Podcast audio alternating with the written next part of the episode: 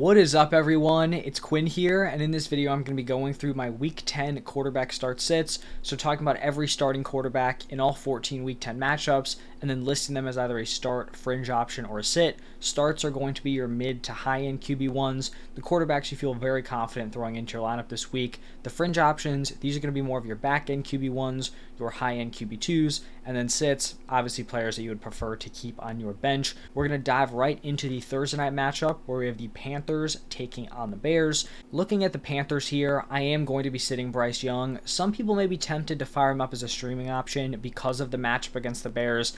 For me, I still can't get there. This Panthers offense around him is really just not cutting it. He's coming off a pretty rough game against the Colts, so he's going to be a pretty clear sit for me. For the Bears, this is obviously going to depend on who the starting quarterback is. If Justin Fields is good to go, I'm going to fire him up as a very confident start. If they're going back to Bagent is definitely going to be a sit for me.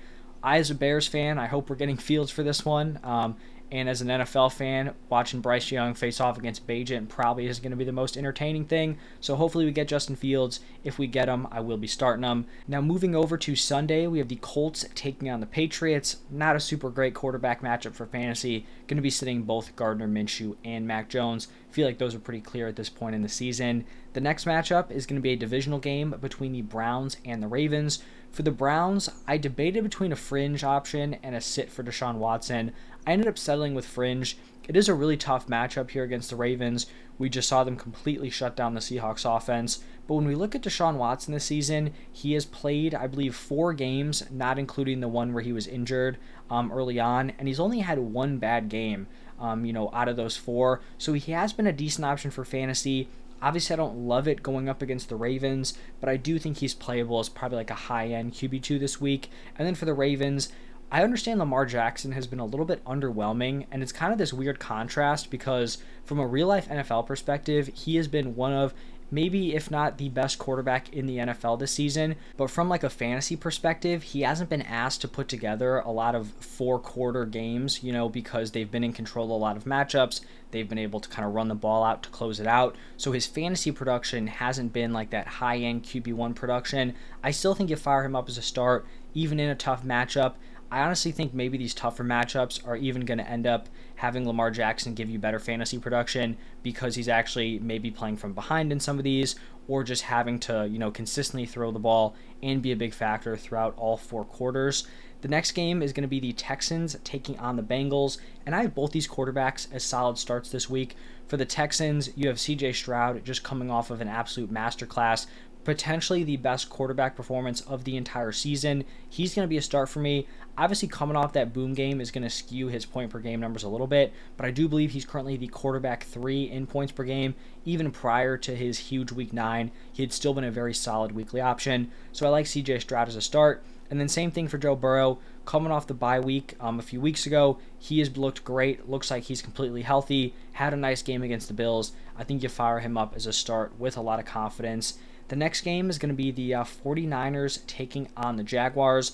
Now for the 49ers, I know Brock Purdy has kind of struggled a little bit leading into the bye, but from a fantasy perspective, he's still kind of been fine, and he's been a solid fantasy option all season long. This Jaguars matchup has been pretty friendly to opposing quarterbacks, so I'm going to have Brock Purdy as a solid start. Probably going to be somewhere in like the QB8, QB9 territory, but still a mid-tier QB1 this week. And then for the Jaguars, I have Trevor Lawrence as a fringe play.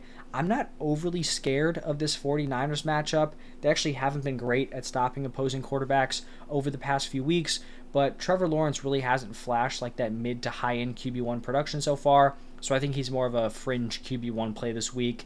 Shifting over to the Saints-Vikings matchup, I think if you're really desperate at the quarterback position, both of these guys are potentially playable, but for me, I'm going to have them both listed as fringe options. For the Saints here, Derek Carr is barely like a fringe QB2, so his production has not been super consistent. For the Vikings, we have Josh Dobbs coming off of a very impressive debut with the Vikings. Is he going to carry that over into this game against the Saints? Who knows? We saw some solid games with the Cardinals. We also saw some pretty low floor games, so we don't know what the consistency is going to look like. I will say that if Justin Jefferson plays in this game, I would have Dobbs as a fringe option, but it doesn't look like Jefferson is trending towards playing, so I'm going to have Dobbs as a sit. I'm also going to have both of the quarterbacks in this next matchup as sits between the Packers and the Steelers.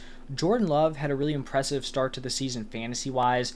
That has not carried over to the last four-ish weeks. The production has not been there. This offense hasn't looked great. And he also draws a decently tough matchup here against the Steelers. They've been in the bottom half in terms of points allowed to the quarterback position, in terms of allowing the fewest points. So Jordan Love is going to be a sit, and then Kenny Pickett. I mean, really not fantasy relevant in one quarterback leagues. Next is going to be the Titans taking on the Buccaneers. And I think both of these quarterbacks qualify as fringe options for the Titans here. Will Levis kind of came back down to earth a little bit last Thursday night, but he still looked pretty impressive, at least in my opinion. We just saw the Buccaneers get absolutely shredded by C.J. Stroud. They have not done a great job of stopping opposing fantasy quarterbacks. So I do think that Will Levis is like a nice high-end QB2 play this week. And then for the Buccaneers, I feel like Baker Mayfield is just consistently like a nice fringe option when we have a lot of these teams on bye. We have three pretty fantasy-relevant quarterbacks not playing this week, so I do think Baker could slide in there and fill in that QB1 spot. Shifting over to the Falcons-Cardinals matchup. For the Falcons, I like Taylor Heineke in terms of supporting his fantasy weapons, but I don't want to be playing him in my fantasy lineups, even if he does draw a pretty nice matchup here against the Cardinals. Then for the Cardinals, looks like we're finally going to get Kyler back. Excited to see how he looks. They've really taken their time with him, so I don't think this is a situation where he's going to like come back and be playing super passive, super limited. I feel like he's going to come in, play at a decently high level. I think he's a nice fringe option. We'll see what we get, but I do think you could do worse than Kyler as your QB1 this week. Next up, a nice quarterback matchup here between the Lions and the Chargers. For the Lions, I think you fire up Jared Goff as a solid start. He's been a very nice fantasy option this season, and he draws a nice matchup here against the Chargers. For the Chargers, Justin Herbert coming off a not-so-great fantasy game against the Jets. Kind of a weird game script thing where they go up early. Jets obviously have a tough defense. They're also not super incentivized to go super pass heavy when they're already ahead. He draws a better matchup this week against the Lions. Lions are probably going to be able to put up points against this Chargers defense. Could turn into somewhat of a shootout, so I like Justin Herbert a lot more this week. Then in a divisional matchup between the Giants and the Cowboys, I mean, for the Giants here, Daniel Jones out for the season, Tyrod Taylor out. Tommy DeVito appears to be the guy who's going to continue to play as, I guess, they're now QB1 moving forward. He is a very, very clear sit. Don't think there's any doubt about that. And then for the Cowboys, Dak Prescott coming off a very impressive game against the Eagles. I like that spot for Dak. I believe I had him listed as a start last week. For me, he's going to be a fringe here against the Giants. And the Giants have actually been pretty tough as a defense in terms of stopping opposing fantasy quarterbacks. This also just seems like a game that's probably going to get out of hand pretty quickly, which means Dak may not have to have a ton of passing volume to really produce. So I think he's more of a back-end QB1 this week. So still someone who's fine in your lineup, but not someone who I'm like overly stoked to actually play. Shifting over to the Commanders-Seahawks game. For the Commanders here, I feel like Sam Howell was right on the edge between a fringe option and a start. He's been a back-end QB1 in terms of his points per game, but that includes quarterbacks like Richardson and Kirk Cousins, who are obviously no longer going to be playing. So Sam Howell's been very solid in your lineups. I think you could go back and forth. I definitely think he's playable here against the Seahawks. And then I did consider a fringe option for Geno here because the Commanders have been giving up a ton of points to opposing fantasy quarterbacks. But Geno just hasn't played at a high enough level for me to really even want to play him in my lineup as like a streaming option. The production has not been there. He is outside the top 24 quarterbacks in terms of points per game. So maybe this is a get-right game, but I'm going to have to see it first before I actually want to rely on Geno in my fantasy lineup. Then on Sunday Night Football, we have a pretty gross quarterback matchup here. Jets taking on the Raiders. I think we can all agree Zach Wilson and Aiden O'Connell are both going to be pretty clear sits. And then the final game of the week, the Broncos taking on the Bills. For the Broncos, I could see an argument for Russell Wilson being a fringe option. He does draw a tough matchup against the Bills. I believe they're bottom three in terms of points per game allowed to the quarterback position. So Russ is going to end up being a sit for me. For the Bills, obviously you're going to fire up Josh Allen as a high-end QB1. And that's going to wrap it up for all the Week 10 quarterback matchups. If you guys enjoyed the video, hit that like button, subscribe to the channel. Check out my tight end start sits, which will be posted today. And then the running backs and wide receivers were posted yesterday. But thank you all for stopping by. I will see you in the next one.